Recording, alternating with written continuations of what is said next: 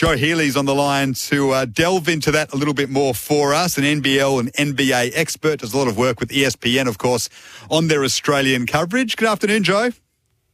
What's happening, Garby?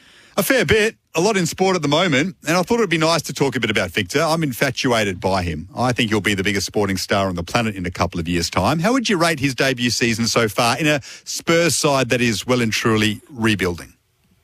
Yeah, you and just about everyone else, honestly. He's he's been tremendous in his rookie season, really. It did take him a little while to get going, of course.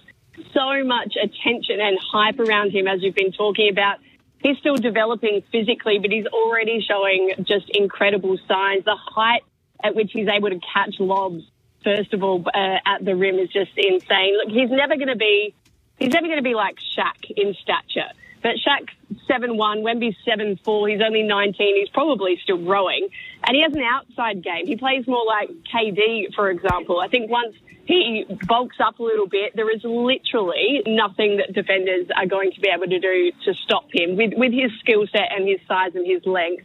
I think, look, if the Spurs can can weather the storm. Obviously, as you said, they haven't won in a minute, but th- I think they know that they're building around him. His teammates know that they are building around him, and there is a seriously bright future there. That a good win against the Lakers the other day. LeBron wasn't there, but uh, that was a uh, confidence builder for them, no doubt. What about Ben Simmons? So he's out with another injury at the moment. It looked like he had some momentum around him, and then it's just subsided a touch. I heard Stephen A. Smith was scathing, um, as he is on a fair few NBA stars at the minute. He's had a big crack at Steve Kerr and Steph Curry recently as well, I saw. But he had a big go at Ben Simmons um, in the last couple of days, and he was a Ben Simmons backer early on. So, what's the sentiment around Ben at the moment? As, of course, Jo, we start looking ahead to the Paris Olympics and whether he'll be in that Boomers squad, which, again, it's a bit like the boy who cried wolf. He's promised he will be.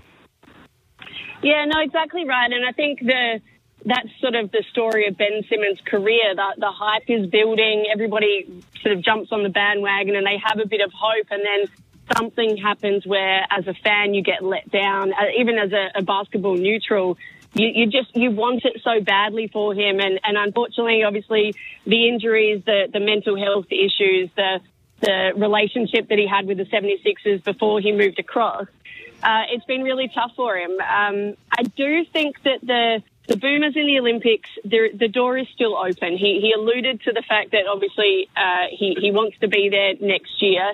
It, it's a tough one, as you say, because he's, we haven't seen him in that capacity yet. But the, the promise, even though he's out injured at the moment, the promise is still there. And I think as a basketball fan, you, you, you go ahead with the glass half full. Uh, and you just hope uh, for for his sake as well. Uh, he's you forget that he's a he's an all star. Um, he's certainly costing the Nets a lot of money right now, being on the sideline. So them, them his, his you know coaching staff, the people around him, everyone wants to see him out there. I'm sure he wants to be out there too. So you've just got to watch and wait with this one with your fingers and toes crossed, I think. Yeah, it'd be great to see him in Boomers gold. But uh, yeah, as he starts to have a couple more issues at the moment, your confidence in that sense starts to wane a touch because of what's happened in the past. Big weekend as we look at the NBL for the Sydney Kings. So they're in second spot at the moment, and they've got the Hawks and the Breakers who are in eighth and ninth this weekend. So a big chance to put back to back wins together when you consider Melbourne United in top spot have the Wildcats this weekend who are in third. Yeah, exactly right. Uh, actually, that Melbourne Perth game is going to be amazing. I don't know if you've ever been down to Melbourne for the open air match that they play, but it is unbelievable. So if anyone happens to be down there, do your best to get there because it's amazing.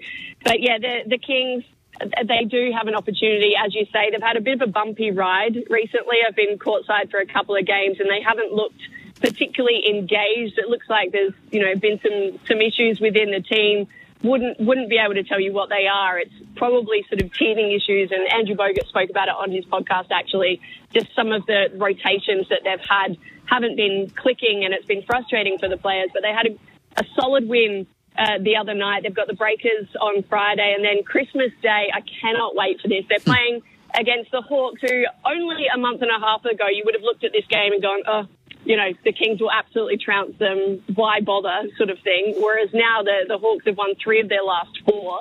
with Justin uh, Tatum coaching them, and all of a sudden this is an epic grudge match, and I can't wait for it. It should be a beauty. So Christmas Day basketball, the Jack Jumpers against the Phoenix is the early game, and the night game, the Kings against the Hawks. How's that being received in basketball circles? Christmas Day basketball. Uh, well, especially in basketball circles, it's been received really well. Uh, M- the NBA have played on Christmas Day for years and years. It's a it's a family affair. It's very much part of the the NBA basketball culture. So, from a basketball fan perspective here in mm. Australia, it's been great. And from everything I've heard from from the neutrals, from families especially, it, it's fantastic. And whether you can get to the stadium amazing if you can be there. But if not, you can sit back on the sofa with a full stomach of food after after lunch and just enjoy, you know, some great live entertainment. So, yeah, I think it's been really well received. Last year we had one game here in Sydney. This year they've um, advanced that, and there are two games. So Tassie hosting Southeast Melbourne, and obviously the Kings hosting the Hawks. Really, really looking forward to it. I think it's going to be great. Great work, Jo Healy. Thanks so much. Thanks, Garby. Appreciate it.